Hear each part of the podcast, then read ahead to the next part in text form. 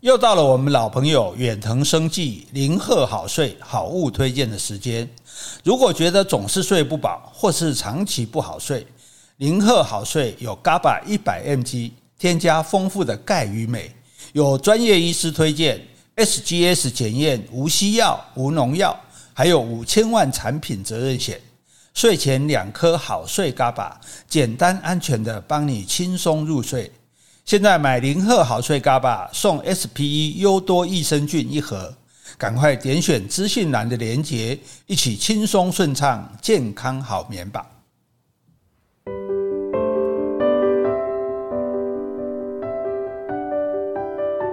Hello，大家好，欢迎收听苦林巴拉巴拉，我是苦林，我是 JC，我们是 JK 二人组，哎，我们也是唱反调二人组，你呢？你比较多，我们是挑偶尔。挑战二人组，不是挑衅啊，挑挑衅，挑战更正二人组，好。叛逆二人组，嗯，好，拍到钉二人组，哎，拍到钉二人组，好。那我们今天我们要讲哈，今天要讲什么？就讲语文哈，就是我们平常常常说讲错话，对不对？啊。最近也很多人在讲，被人家认为说讲错话这样。可是有很多时候，我们讲错话不是故意的。嗯，就说其实错误就因为语言它会一直在变的，是本来的好话，将来可能后来变成坏话，本来这个意思后来变成那个意思，这样。譬如说，我们讲最有名，以前一个教育部长被咨询，他说，他说他做的好事罄竹难书，对。那通常我们讲罄竹难书是做坏事嘛，对不对？对，所以就立委就骂他说没读书，他说你回去读书看看。结果真的最早罄竹难书这个成语出现的时候，它其实是。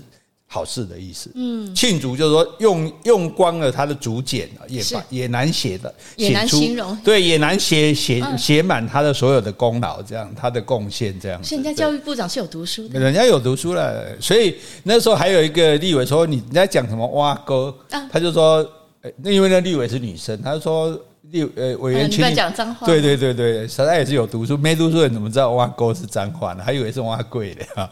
好，那另外还有一个。沆瀣一气，是吧？说你们两个人一个鼻孔出气，是。以前人家问我沆瀣一气是什么意思，我说沆是左鼻孔，瀣是右鼻孔，所以 当然不是。啊，我的湖南话你也知哈，但是事实上李行行是谢是两个人名字，一个叫李行，一个叫李瀣。哦，对，他们两个是师生，非常的相互相欣赏，相知相惜，所以说他们两个沆瀣一气。一气相通的，是像我们两个这样心灵心灵相通。对对对对，可是后来不知道怎么搞的，被用到讲说你们两个同流合污的意思，沆瀣一气哦，所以这个。都被误会了，这样这个在我们的这个呃苦苓开课原来国文超好玩的书上也有的哈，所以大家可以去这个参考哈。现在还买得到吗？应该还买得到，还还没绝版，还没绝版哈。那还有一点，我们常常讲说，哎，这件事情我垂手可得啊，对，很容易就得到吗？很容易垂手，垂手就一直说手垂在身边嘛。那其实你去找它原始，它不是垂手可得，它是唾手可得，是唾液的唾。嗯，意思光我吹哦。呸吹暖啊，我等于才得到啊，现在哈。这样子是要打架的吗？呸吹暖，就是说你要装个样子这样子啊。唾手可得，其实垂手可得比较容易啊，什么都不做。唾手可得是还要摆出一个姿势，这不是要打架才会这样子。对对对，但是他只需要坐姿，他说只要到嘴里吐个口水就够了，也不用真的打。对，但 但是后来可能大家觉得，哎，垂手可得可能更传更更轻松嘛，所以就变成垂手可得了，对。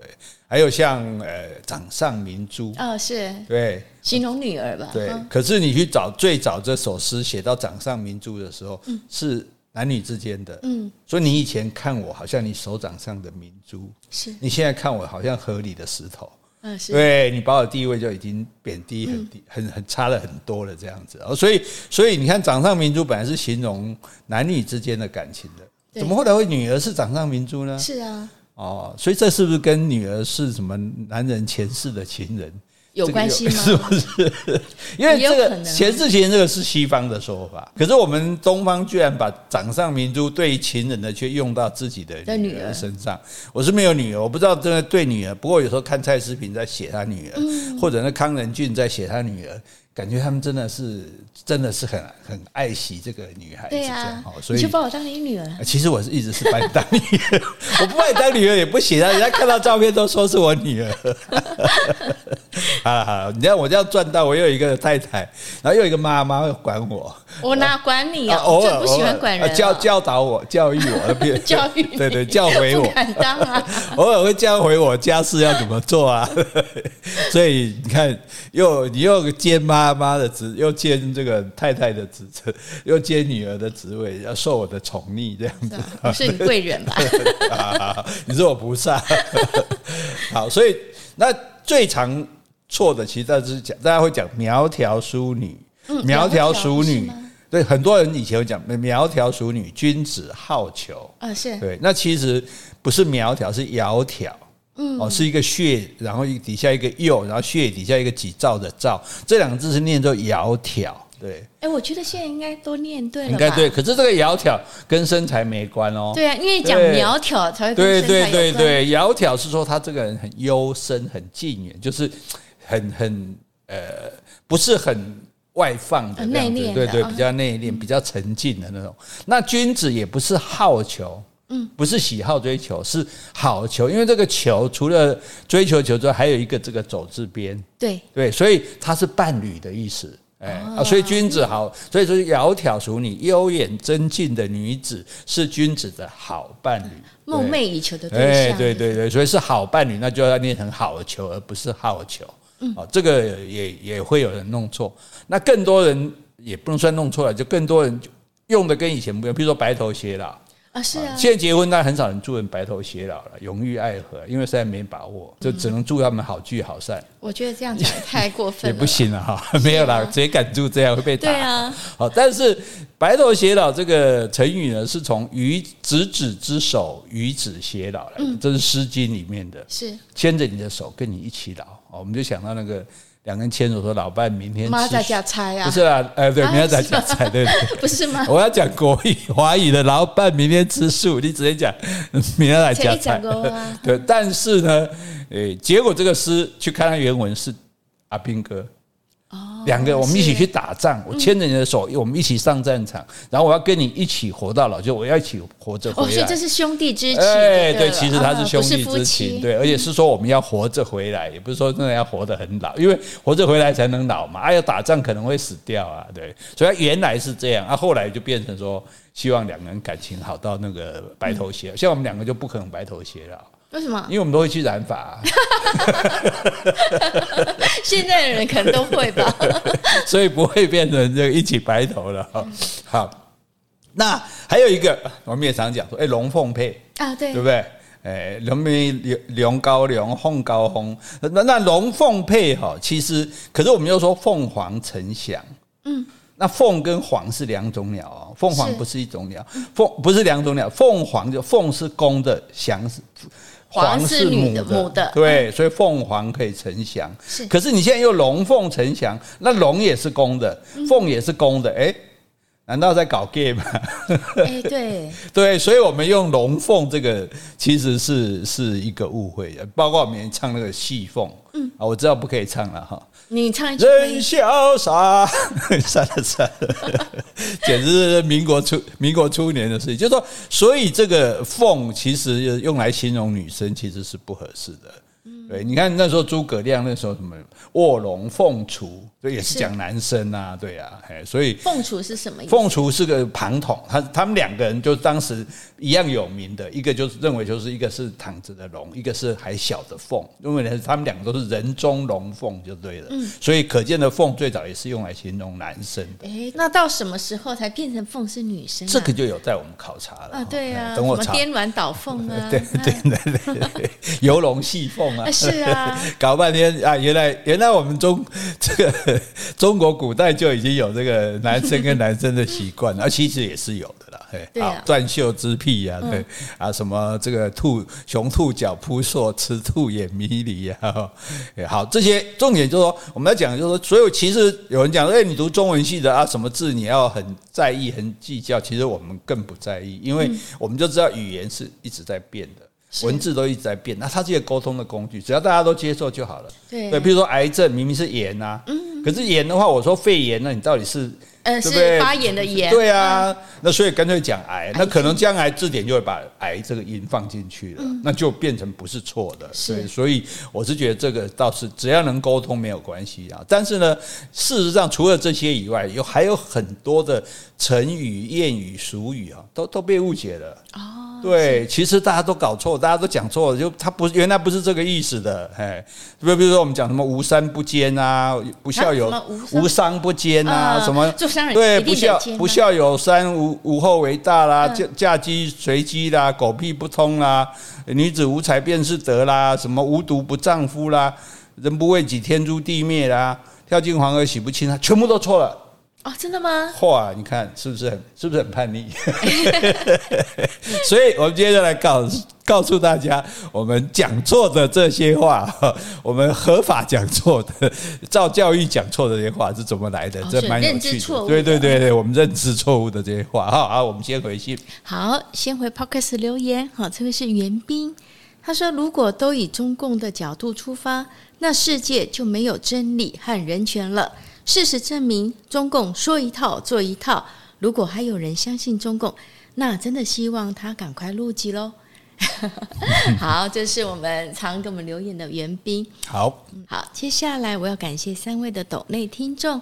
第一位是。宜兰的文杰，好，应该是宜兰的乡亲。哎，你的乡亲，你是？我的乡亲，我宜兰人啊，我宜兰三星乡出世。宜兰哈，我我我。好，他说感恩两位神雕侠侣辛苦的准备包山包海的节目内容，让我每次听到都有意外的收获。我们神雕侠侣，那你叫我姑姑好了。姑姑姑姑姑姑姑，呃，这个人家说以前说什么，呃，汪汪叫的是狗，猫猫喵喵叫的是猫，咕咕叫的不是鸽子是杨过，因为那时候有一部。连连续剧啦，是，然后那个杨过就一直咕咕咕咕咕咕咕咕，其实不会这样子叫的啦，嗯、但是心里面把它当，因为辈分上是姑姑嘛，嗯、但是他不会真的没事在面前咕咕咕咕来，咕咕来咕咕去的，而且我记得是任贤齐演的吧，那个好像也有演，对他演那个杨过，然后这里这个额头这边还两撮刘海这样子，哦、是啊，看起来蛮像一只蟑螂的，不好意思啊，收回收回，我的意思，不是，我不是说他不好。他演戏很好，就是那个造型，造型对造型有点有点好笑了，又而且明明长得蟑螂样子，又一直咕咕叫，没办法，我们就什么事都要看出好笑的来。好，接下来静云他说比网络小说生动有趣多了，感谢你们夫妻轻松斗嘴、知性的聊天，陪着我每天开车上下班，开车都不会想睡觉，减少交通意外事故，真是功德一件。哇，太好了！谢谢静云啊，把、哦、我们讲的那么好，感觉内政部应该颁奖给我们。是啊，我们这公益节目啊，这下都你说的啦，减少交通意外事件发生哦。好，谢谢你。好，第三位呢，哎，也是我们的老铁粉汤姆，他说我是汤姆，请你们喝凉的，直接的昵称直接这么写。好，谢谢汤姆啊、哦，他是我们的机师朋友。好，接下来呢，我要回一封信。好，这封信呢，他说。米格十五投下的炸弹，打造的剑，现在由黄世忠的公子黄介正收藏。好，我们感谢这位听众提供的资料。嗯、呃，他写的是英文，说我想应该是一位姓吴的吴先生吧。后来我也查了，黄世忠将军他有担任台湾的国防部作战次长跟军事情报的局长，他是官拜中将退役的。上次我们有说，在大陈岛介绍那集有说，他是当时掩护部队最后一位离岛的营长。所以呢，这位黄将军最自豪的就是国防部长于大伟亲手制作那一把由共军炮击大陈岛炮弹弹片呢铸造成的短剑，叫大陈之剑。因为这把剑对他特别的别具意义。嗯，那时候很多将军啊，还有舰长啊，都因为大陈岛，就这其实是一个蛮了不起的撤退行动啊，三万多人一个一个不漏的都带这完安全的带回到台湾来，这样啊，所以这个拿到这个剑的人当然是一个光荣。好，谢谢，好，谢谢这位听众帮我们补充。好，接下来哈，我们刚刚讲，诶，无伤无奸不伤，你要说当然呢。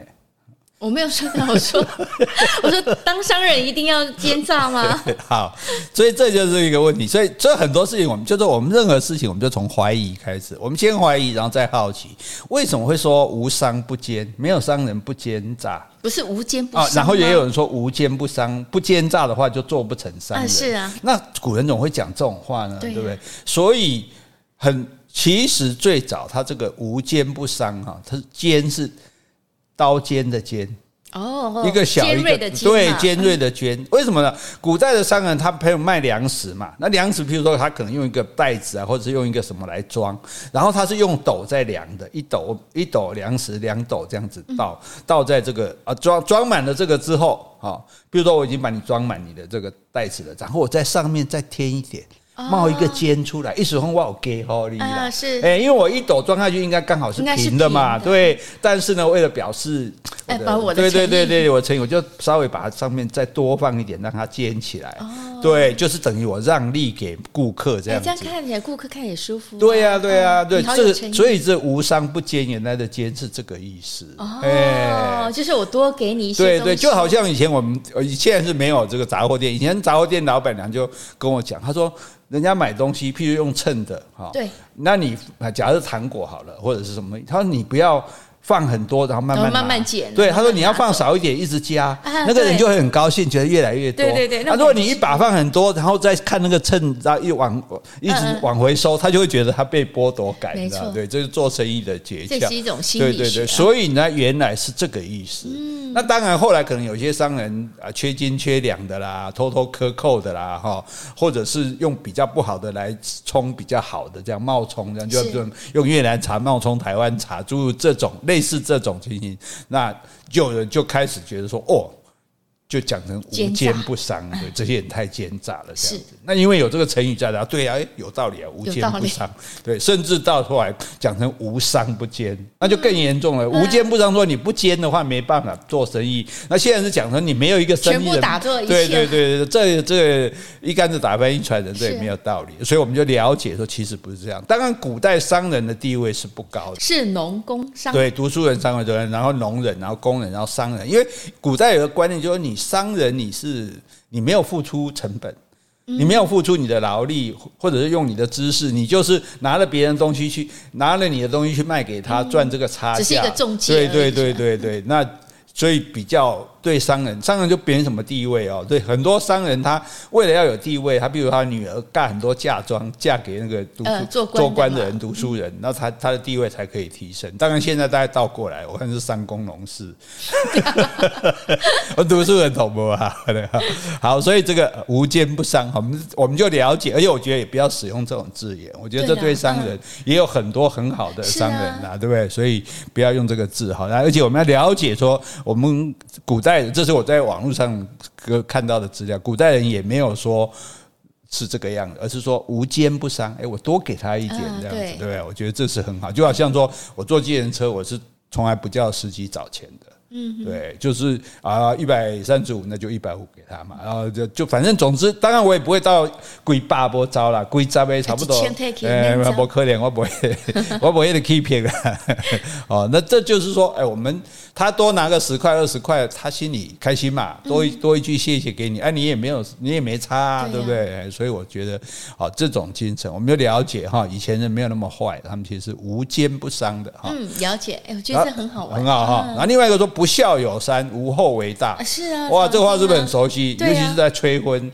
哎，你你认为不孝有不孝有三，可是我们去看不孝有三这个话从哪里来的？它是从孟子里面来的。孟子说：“不孝有三，无后为大。舜不告而取，为无后也。君子以为犹告也。”所以他说什么意思？他说不孝啊是有三种，嗯啊，然后他说无后为大，这个后不是没有后代。是没有后续，没有交代，因为他说舜，尧舜禹汤的那个舜，舜不告而娶，他没有告诉父母，他就去娶了，娶了娥皇女英，娶了她，所以为无后也，就是说你这样子等于是没有，你有失作为一个后辈的身份。哎，这个无后的意思是这样，哦啊、你没有做好一个后代，你居然结婚没跟爸妈讲这样子，所以他讲后面一句讲，君子以为犹告也，所以君子认为还是要告诉爸妈了。哎，对，就不管你结不结婚，不不管你你怎么样，你结婚你还是要告诉爸妈。所以他孟子在说“不孝有三”的这个无后，不是没有后代，是你有师，没有告诉，对你有失作为一个后代的身份，因为你没有告诉爸妈你结婚了。哎，所以孟孟子的意思没有说没有后代就是不孝呢。哦，是这样。哎呀，更中肯的表现是说，不孝的表现很多。对，没有禀告健在的父母，就是你没有尽到做后辈的本分和责任，哎，是这个，所以这个无后是这个意思。对，哎，啊，当然了，后来的人因为搞错了嘛，就认为无无后不孝有三三件事情，那到底是哪三件？就有人说，第一个是阿意屈从啊，献亲不义，就献就献父母亲于不义，对，啊，这是第一个不孝，家穷亲老。然后你又不去赚钱，那这是第二个不孝。第三个不娶五子，那这个绝绝后了，这个第三个不孝，这样子。对，所以这是后人在，这是后人在衍生的，对。但是如果你要看孟子原来的话，他是说结婚没跟爸妈讲。自己有师作为后辈的身份这样子，所以下次哎，各位知道了哈，下次被逼婚，你得把孟子刮出来。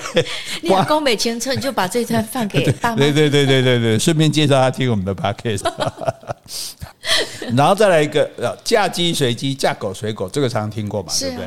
而且古诗里面其实也真的有什么嫁鸡逐鸡飞啊，嫁狗逐狗走啊，这样子哈。嫁鸡随鸡，嫁狗随狗，后来确实在古代有这样的。用法对，可是我们就看出，那最早是最我们在以成语，我们就以它的发源为准嘛，就是它最早是怎么写的，怎么出现这个句子的。结果呢，发发现就明代有一个小说家叫冯梦龙，冯梦龙他有写一个《卖油郎独占花魁女》，以前有拍过很有名的这个黄梅剧的电影，你可能没有看过。嗯，你有看过吗？因为那太老了，我也是听说的。那这里面就有了一句，它叫做“嫁起随乞”。嫁手随手，乞是乞丐的乞，手就是童叟无欺、老手的手。所以他意思是说，如果你嫁了乞丐，你也就要跟着这个乞丐；如果你嫁了这个老头子，你也就要跟着老头子。意思说，就是意思说，一个女人你要认命啊！你不管你就算只要你嫁了，不管你是嫁给乞丐，或者是嫁给很老的人哈，那你也要。遵从他，你也要照这个意思。哎，所以通常都是跟随父命嫁的吧？因为女生不会自愿说我要嫁给一个乞丐，我跟着是。对，所以他这只是一个形容词啦，就是说。不过我就看了蛮难过的，原来乞乞丐是最不好的，其次就是老头。好 好，那他所以他的意思只是形容说，就算你嫁了乞丐，你也要跟他；就算你嫁了老头子，你不喜欢，你也要跟他。他这这只是他的一个意思，就是说，就当然这是古代的思想，就是女人你对婚姻要认命就对了。这样。可是我在想，哎，为什么会有人要嫁乞丐呢？因为你父母也不可能把你嫁给乞丐。对对啊，对，但是不一定。你譬如说，你可能没有父母啊。可能你流离失所啊，对，然后你可能就跟着一个乞丐一起去乞讨，你两个就结为夫妻啊。所以，所以他的重点其实不是说你嫁给乞丐，说就算你嫁给乞丐，就算这么惨，就算你嫁给一个大坏蛋，你也要跟着他。但是他这里没有讲坏蛋，就是刚刚讲的就是一个是老嘛，一个是穷嘛，这样子。对，那嫁娶随娶，嫁守随守，可能太文言了，那听起来比较像嫁鸡随鸡。嫁狗随狗，听起来就像狗；鸡就听起来像起嘛，所以嫁起随起，嫁手随手，就后来就变成了嫁鸡随鸡，嫁狗随狗。哎，这话其实很不不同。我干嘛要嫁鸡呀？你就像你讲的，干嘛要嫁乞丐？问题是，那我干嘛要嫁鸡啊？我干嘛要嫁狗啊？你对对对，你把我们男人当什么东西啊？那我是 鸡狗不如啊，鸡犬升天呐啊，还鸡狗不如，猪狗不如吧？我们的六六畜兴旺都搞，所以所以就哎，这样我们就比较理解说为什么会有这个讲法，原来是因因搞错了这样子哈。所以好吧，那我啊，我我没关系，我做你的鸡啊，那我的还跟我们家狗一起跟。你升天哈 好，然后接下来有一句，这个比较粗一点，很多人会用，但还是有人会讲说，你写这个文章，你讲这个话啊，什么八万大军 机器人，那这个狗屁不通。好，是，那这个就很好玩了。这狗屁怎么会不通呢？狗屁应该也是不会就通了啊。是啊，为什么要狗屁不通？对啊，人屁也会通啊，不会啊，对不对？对啊，马屁马屁更要通，对啊，因为拍马屁嘛，对。所以去查这个成语，最早哈，原来不是狗屁不通，是狗皮不通。哦。为什么狗皮？狗没有汗腺呐，记得吗？对呀，对，狗皮没有汗腺嘛，所以很热的夏天，狗它就没办法散热，所以它一直要舌头，要让它散，它只有舌头能够散热啊。所以这个狗皮不通，表示我们古代人很了解这个动物的，知道说狗是它的皮没有汗腺，没办法散流，它不会流汗，不会散热，所以它要靠嘴巴吐舌头，一直吐舌头来散热这样子。所以以前讲说狗皮不通，哦，是，但是狗皮不通哦，就。没有什么力量，而且没有，那这代表什么意思？狗皮不通，其实就是意思说你的可能你的什么东西没办法排发泄出来嘛，对不对？所以，所以它本来，所以跟狗屁不通又不一样的。没有，对，原来的狗屁不通，狗屁不通就是说你讲的道理都不通。对对，那他这个狗屁，对呀，所以原来原来可能只有这句话说啊，那个哎呀，你怎么那么热？你是狗皮不通吧？对对。可是后来大家就觉得，哎，你知道第四声是特别有力的，是对，所以你看骂人的话很多都是第四声的，对，所以。后来就觉得说啊，你这个我这你这讲的这就是屁话嘛，对，是贬低他的意思。干脆说好，那你这个东西为了让更鲜明、情感更到位，直接将错就错，你就狗屁不通。嗯，哎，对。而且我觉得狗屁不通没办法意涵什么意思。对对，狗屁不通，哎，我们很清楚。哎，啊，其实狗屁不通是有点那讲人家是屁话就已经很那个，然后说狗屁不通，那这是对对啊，这不是骂，不止骂你讲的话像放屁，还说你是狗哎。对，所以这是蛮严重的哈，这对狗屁不通。但是我们就想，不过我觉得现在狗的感觉狗是蛮可爱的，所以我觉得还好了。骂你是狗，总比骂你一条猪好啊。你那是你喜欢狗的人才会这样讲啊，对，那讲人家走狗，你觉得他会高兴吗？走狗不会。好，总而言之，现在不过现在真的不能骂人说他是狗了，嗯，因为网友都会抗议说不要侮辱狗。对嘛？所以我说啊，就是。好，那我们了解就对，原来是狗皮不通哈，然后讲成狗屁不通的这样子哈。还有一句也很离谱，舍不得孩子套不了狼啊，所以你要下重本呢？对，下重本再怎么下也没有，你你用只鸡去做陷阱抓狼就好了，对不对？对，你怎么用孩子呢？万一被狼吃了嘞？对，是这个有没有很离谱？所以，所以我们就说从怀疑开始，为什么为什么抓一只狼要这么辛苦？要要把孩子牺牲？对啊，要牺牲孩子呢？牺牲谁的孩子呢？对，还是村里面大家猜拳输的人把小孩放那个陷阱，让狼来吃？所以这个显然不合理嘛，对不对？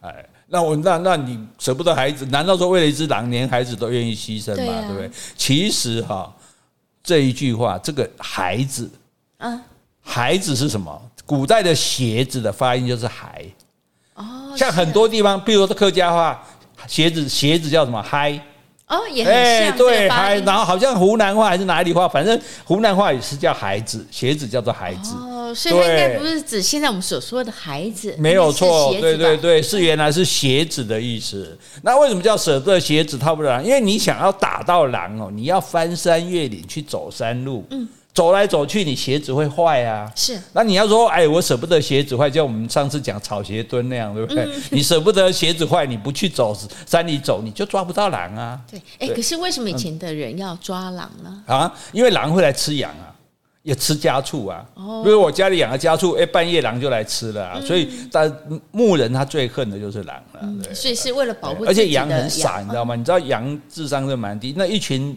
绵绵羊也好，山羊也好，那狼来了哈，那个羊会有点怕，会跑，可是当然跑不掉，而且关在笼那篮子那个那羊栏里嘛，然后那个羊大家就跑，然后一只羊就被狼抓到了，嗯，狼就在那边吃那只羊，然后其他羊就会围过来看。你吃饱了没？对，就会在看着。下一个就换我。对，然后看到这狼吃完羊，准备再吃第二只，大家又再开始跑。真的吗？对，所以所以羊是真的蛮笨的一种动物。虽然我属羊，哦，这这个是这是好笑的部分了。但是我们从这里，所以其实原来意思说舍不得鞋子套不了狼，这样就合理了嘛，对不对？哎呀，你要舍得走路到处走走山路去找到狼，把它杀了，狼才不会来吃你的家畜嘛。这怎么会是为了套了套，为了抓一只狼把孩子牺牲了一下？你小孩这么不喜欢吗？这不是你亲生的吗？对不对啊？所以你看，这就很这就很好玩，对不对？原来是这个样子的哈。对，好，好，再来一个这句话哦，女生听得最生气，女子无才便是德。对呀、啊，哦、这是贬低我们女生嘛，对对对对怕我们出头。那个可是这个无哈，就好像我们那天不讲心经嘛，嗯、对，无不是说没有，是不介意。那这个无才哈，是说本来有才，但是心里面自己好像自己当做是没有。对，这个无就表达一种谦卑的态度啊，就是说不是你没有才，是说你这个才不要把它显现出来。对对对对，就女人有才的同时，你可以放低姿态，不要炫耀，对，不要这边显哦这边摇摆哈，然然后这个才叫做德。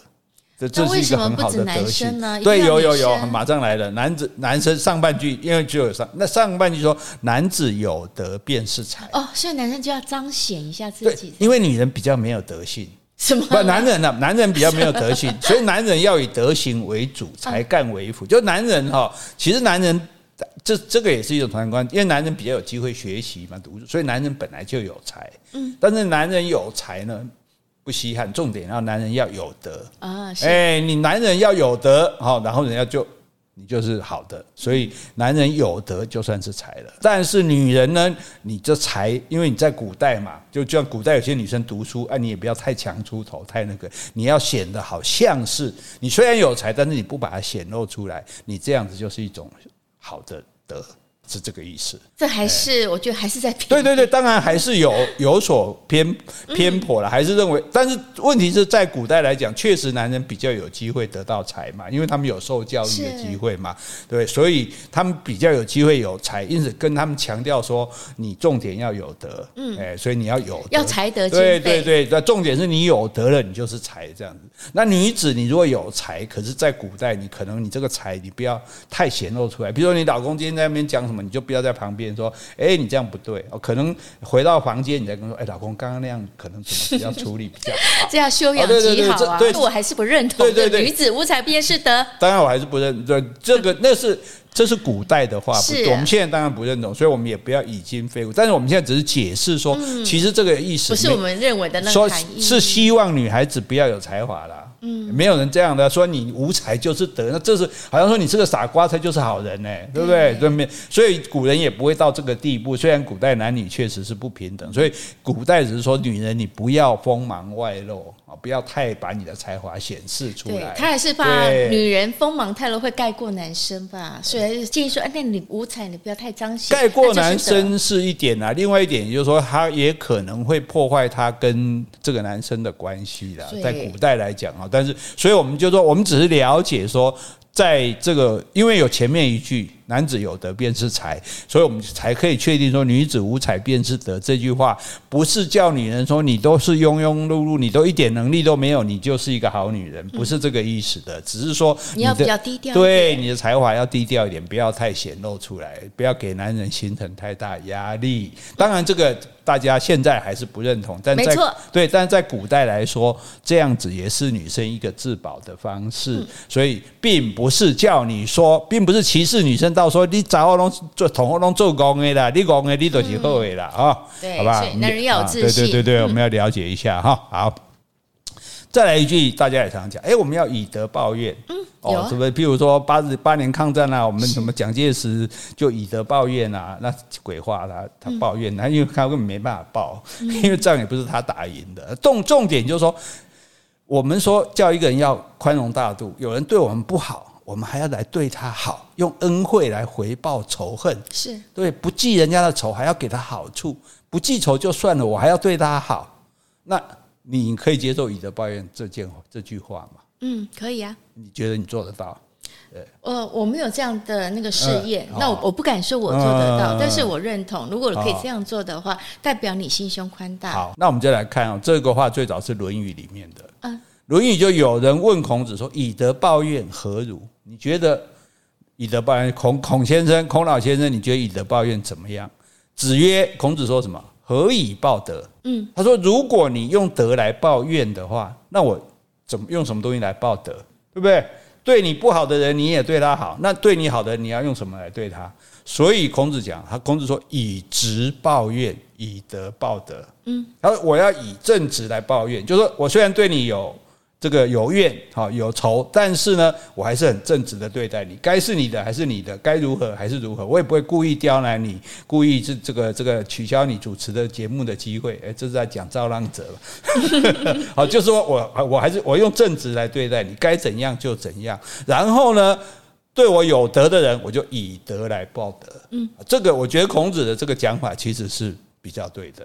嗯，当然你能够修养到以德报怨，那是你的本事啊。但对大多数人来说，我们会觉得说，诶，我们以直来抱怨，我们也不要以怨来抱怨啊。冤冤相报何时了？对，但是我我就是作为作为我做人的本分。这个同事虽然得罪过我，这个同事虽然给我穿小鞋，但是呢，我该对他怎样还怎样，我也不要故意陷害他，或者是啊，这个这说他坏话，这就是用直正直来报这个对我们。有怨的人，那用以德来报德。人家对我好的，我就对他好；人家帮过我的，我就要帮帮他。啊，就用善行来回报善行。所以还是有一点分别啊。对对对，我觉得，所以大家了解哈。所以这个其实，因为大家以为以德报怨这个话是孔子说的，嗯，结果没有，是别人问孔子的，而且孔子并不赞成啊，并并不是。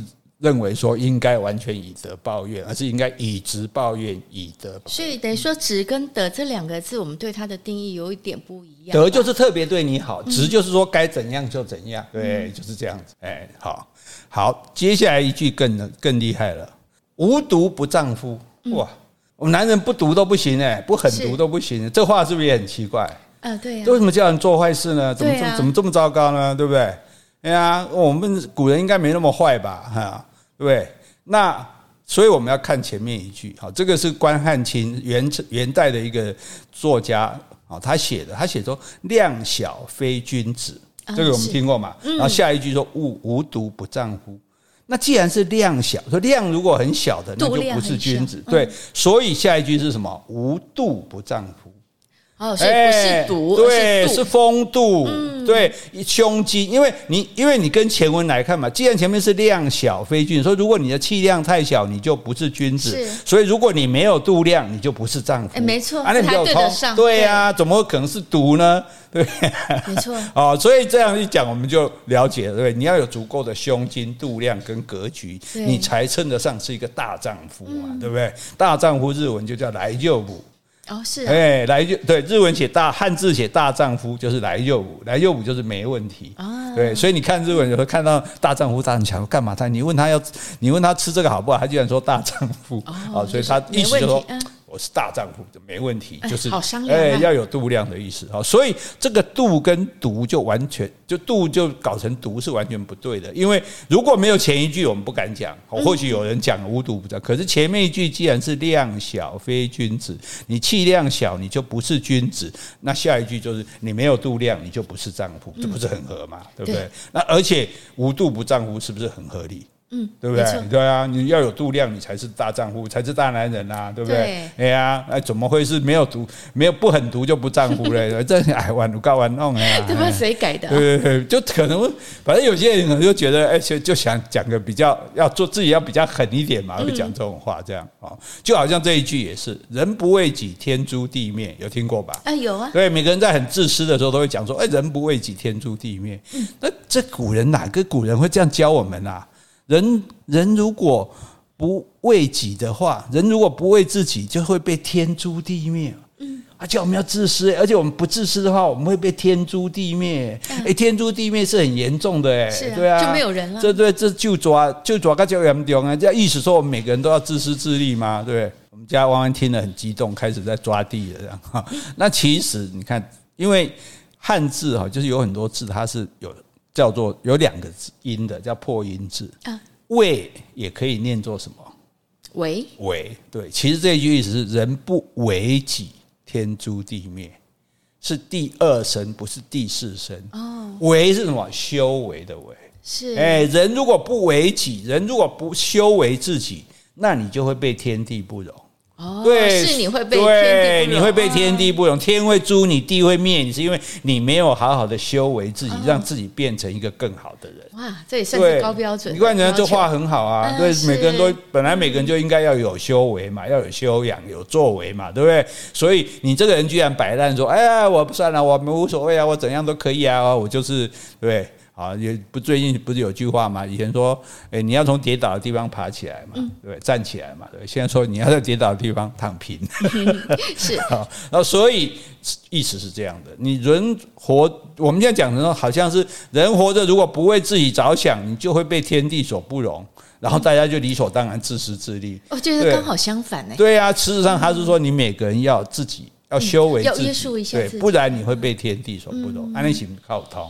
嗯，对啊，比较像话吧，比较像人话吧，对不对？哈，好，就很好玩吧？哎，对。然后再来一个，这个更好玩。三个臭皮匠赛过一个诸葛亮，胜个诸葛亮的。胜有个讲胜个胜过诸葛亮，有个讲说顶个诸葛亮。是，反正就是说三个臭皮匠可以比得过一个诸葛亮。嗯，问题是臭皮匠是什么东？不晓得哎。对，皮匠，我都以为是以前修鞋的啊，修鞋的，而且修皮包哦，皮鞋是蛮臭的啦。对，问题是说。为什么三个三个修皮鞋的就可以比得过一个诸葛亮吗？对啊，跟诸葛亮有什么关系？对啊，所以这个皮匠是误会，皮匠其实是皮匠，皮就是一个衣服的衣是是那边一字旁，然后一个自卑的卑，嗯，那个叫做皮匠，将军的将，嗯，皮匠是什么？皮匠就是副将。哦，那说得通了。对，所以。三个臭皮匠，就是三个皮匠，三个副将凑在一起，就不怎么样高明的副将，他们的智慧凑起来也可以跟一个诸葛亮。了解。对，艺术的功，诶，我们我们当然是副将，当然不是很厉害，可是团结力量大嘛，对不对？你我们三个人一起商量，可能比你一个人出主意好。哦，了解。所以他的意思说，三个副将。凑在一起也可以比得过一个诸葛亮。哎，对啊，至少那个字是话不会差太多。对了，他通了，那是什么三个臭皮匠？对不 对？呃，臭臭臭！哎这照古代来讲，你这个不可能受过什么教育，怎么可能比诸葛亮厉害？所以你看，臭皮皮匠、副将就变成了那个做皮匠，就就就可能后来就因因为古代有很多时候印刷不是那么发达，对。印刷也是宋代以后才慢慢有的事，所以很多以前古代书都这样用抄的，传抄这样。那很多人他听到话，他就用听的，嗯，那听的以讹传讹嘛。我听到哦，臭皮皮匠，我就以为是那个皮匠，这样就就搞错了，这样。所以就是这个意思。好，三个臭皮匠顶个诸葛亮，嘿，这个也很好玩吧？哎，对，很好玩。来跟着下一个，跳进黄河也洗不清。嗯，对呀，因为黄河泥沙多吧？不是问题说。洗不清表示你很脏嘛？嗯，是啊。那你很脏，你应该跳到干净的河。嗯，你跳去黄河，你就干净，你也被脏了啊。对，所以跳进黄河也洗不清，这句话不通啊，对不对？对呀，你你就算你干净，你跳进黄河也洗不清啊。对，所以你应该讲跳进。假设说我们我们说淡水河很干净，那你跳进淡水河也洗不清。那才或者跳进翡翠水库也洗不清，还有上次跳进清水也洗不清，对，对，跳进清水也洗不清，对，那才对。你怎么会跳进黄河也洗不清呢？因为黄河是很多泥沙很浑浊嘛，所以才叫做黄河嘛。所以你就算你是干净的，跳进黄河都会变脏了。嗯，何况你怎么可能要洗得清？对啊，所以那怎么会有这一句呢？其实它原来这个是歇后语哦，它就歇后语就是什么？比如说外甥提灯。就是造就，对，比如说阿婆生囝就是加饼啊，所以他原来是歇后语，是跳进黄河洗不清啊，要分开，意思说你这个样，你现在这个状况哦，你半夜从人家家里出来哦，你跳进黄河，嗯，对，就是说你洗不清了啦啊，了解，所以不是说你冤枉的，是是。跳进黄河洗不清的意思，结果后来搞成跳进黄河也洗不清，好像说你是清白的啊。跳进黄河边那谁也清哦，对，所以你看，我们这我觉得很好玩，就是说我们对很多事情，我们就是想一下，哎，为什么会这样不通啊？黄河那么脏，对不对，你应该跳进翡翠水库洗不清啊？你怎么跳进黄河？跳进黄河没有人洗得清啊？那是怎么回事？你去找它的源头，原来原来意思是说你。你现在就跳进黄河了啦，意思就是说你已经洗不清了啦。对，所以以后要讲这句话，肯定要一个顿点。跳进黄河洗不清了。对对对，好，好，那讲到黄河，我们就继续往黄河走。好，黄河说不到黄河心不死。哎，有有有，有没有这一句？嗯，是。哎，这话就很奇怪了哈。为什么要到黄河？黄河为什么不到了黄河就会心死呢？嗯，对啊，黄河是怎样很难渡过去吗？还是黄河就会被淹死吗？对，对啊，哎，为什么呢？对，所以我们就去找来找去，哎，找到这也是明朝的冯蒙初有一个叫做《拍案惊奇》的这本书，是书里面讲说，他说你不到乌江心不死，如今已到了乌江，这心也原也该死了。嗯，乌江是什么地方？不晓得，西楚霸王项羽自刎的地方啊，是项羽跟刘邦打仗嘛，本来是一路打胜啊，还攻占守咸阳，把阿房宫都给烧了啊什么的。后来又被刘邦反攻啊，一路因为刘邦这个很耍赖的人，这样。刘邦那种，刘邦品性在不好，记得以前讲过嘛，他在。马车上被敌人追的时候，马车跑不快，眼看快被追到，他把他儿老婆推下去，把他儿子推下去。他有道理，他想说，反正他们不会杀你们啊，可是我的命比较重要，所以 人家不会杀他儿子儿子跟老婆。他觉得这样，所以这这很很无耻。然后甚至他有一次跟项羽对战，项羽把他爸抓起来，然后说：“你赶快投降，不投降我把你爸杀了煮汤。”哦，就他跟项羽说：“哦，好啊，那分一碗我吃。”这是无耻，这人就皮的对吧？嗯、哎呀，所以一匹天下无难事。那结果就靠这样皮啊，以这么厉害的项羽，居然打到后来居然打输他，嗯，就被他围兵困在这个乌江。那困在这个乌江的时候呢，然后晚上呢，他还没有攻击他。那那哎，这个很厉害哦，这个刘邦还会认知作战哦。嗯他就找他兵里面是从楚楚，就是南方这个地方来的人，在外面唱。譬如讲南方的歌啊，比如说在台湾台湾唱台湾歌的对吧？哈，那一唱呢，哇，里面的楚国的士兵一听啊，这我家乡的歌啊，我离家乡好久，我要想我妈，我想我娘，我想我小我的小孩，所以这叫四面楚歌。对，所以这个成语就是这样来的，意思说你这个人走投无路，你四面楚歌了这样。然后呢，这个项羽呢，这这时候这里也留下一个不错的这个故事。那个因为项羽在这个时候。就走投无路啦，英雄气短啦，都这个唱瓜，力拔山兮气盖世，时不利兮骓不逝，骓不逝兮可奈何？虞兮虞兮奈若何？嗯，啊，我们今天把这首放到那个简介栏好了，让大家知道这几个字。好，好，力拔山兮气盖，他说我力气大到可以把山都拔动，所以我的气是盖世盖世英雄这样。可是他说时不利兮，时机对我不利啊。騅騅是他的马，马字旁一个谁谁，那个你是谁的谁的右边啊？追是他的他的马，逝哈不是逝世，逝是很快的意思。所以我们讲逝世世界的世，逝世是说你很快的死掉，叫逝世。就是，但是对我们不管对别人来讲，你怎么样，这个人走了都是一件。没办法接受的事嘛，好，所以这个逝世的这个逝第一个字的这个逝其实是快的意思。那他说时机对我不利，我连我这匹马也跑不快了，跑不掉了，被围起来了，对。然后追不逝兮可奈何？那我马都跑不掉了，我无可奈何啊。然后虞兮虞兮奈若何？虞兮就是虞姬，这个女生，因为她打仗是带着这个女生在身边的啊啊，这个时候就。跟心爱的爱人就唱了这首诗，你看啊，我盖世英雄今天沦落到这样，我这样也逃不出去了哈。亲爱的虞姬哦，虞姬，你说该怎么办呢？啊，然后虞姬就拔剑自刎。是将军，你不用以我为念，哎，我先死啊。然后你不用挂念我。对。那这时候其实他是有，因为那时候被困在垓下，他是有机会逃走的。所以底下人说：“将军，我们已经准备好船了，我们连夜逃走。”是，对。可是项羽说：“我是从江东来的，我现在要回去江江的东边，就是楚国那边嘛。”无颜见江东父老。对，无颜以见江东父老。你看，所以光一个这个，诶。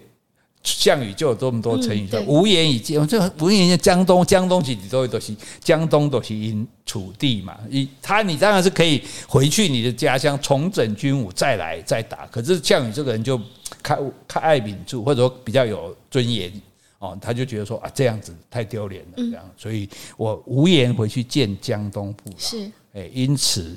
他就自杀而死了。哦，所以这是算是蛮这一幕，感觉也蛮悲壮的这样子哦，然后也蛮让人家感受说哇，这个英雄真蛮了不起的这样子。所以，所以到了乌江就走投无路嘛。所以在古代我们没有看到“不到黄河心不死”的这一句。只有不到乌江心不死，哎，对，说到了乌江心也该死了。那可是因为乌江不让怎样，满在底多维啊，对吧？啊，大家又想要用这个成语啊，也不知道怎么来，又以讹传讹说啊。不到黄河心不死，前面写不到长江心不死。对啊，你干脆不到长江心不死，不到淡水河心不死好了。所以这其实你看，这就是很有趣哈，语言文字的变化，对不对？原来不到黄河心不死是因为乌江，对不对？原来跳进黄河是直接讲洗不清啊，对，原来臭皮匠是。是个副将哦，而不是那个做皮的将。人天诛地灭是人不为己，不修为自己，你就会天地不容。无毒不丈夫，原来是无度不丈夫，没有度量就不是丈夫。原来孔子不是叫我们以德报怨，他叫我们要以直报怨，以德报德。原来啊，这个跳过，女子无才便 是德。原来是说女子不要太显露她的才华，不是叫女孩子。不要有才华哈，然后舍不得孩子套不了狼，不啊，那个是鞋子，不是孩子。狗屁不通，其实是狗皮不通。嫁鸡随鸡，嫁狗随狗，最早是嫁起随起，嫁手随手啊。然后不孝有三，是说无后，意思是说你没有尽到后代的本分，你结婚没跟爸妈讲，而不是说你没有后代。哎，然后无奸不商，是说生意人。呃，量对，多弄一点，对，斗量这个米给人家的时候，把这上面弄尖一点，给对方多一点，是这个好意。嗯、后来搞错了，变成无奸不商，对，哈，你看我们原来搞错了这么多，哎，将错就错，对，以讹传讹，对啊，但是但是还有一句啊，将错就错，以讹传讹，冠喜丢后。嗯，是，大家知道意思就好了哈。所以这个，哎，今天这好玩吗？哎，对，很好玩，蛮有趣的哈。也希望大家觉得有趣。那我们今天就讲到这里。好，如果你喜欢今天的节目，欢迎留言或是寄 email 给我们。无论是加油打气、发表感想、提出问题，或是想要听什么样的题材，我们都很欢迎哦。还要还可以做一件有趣的事，叫做抖内哦。谢谢，拜拜，拜拜。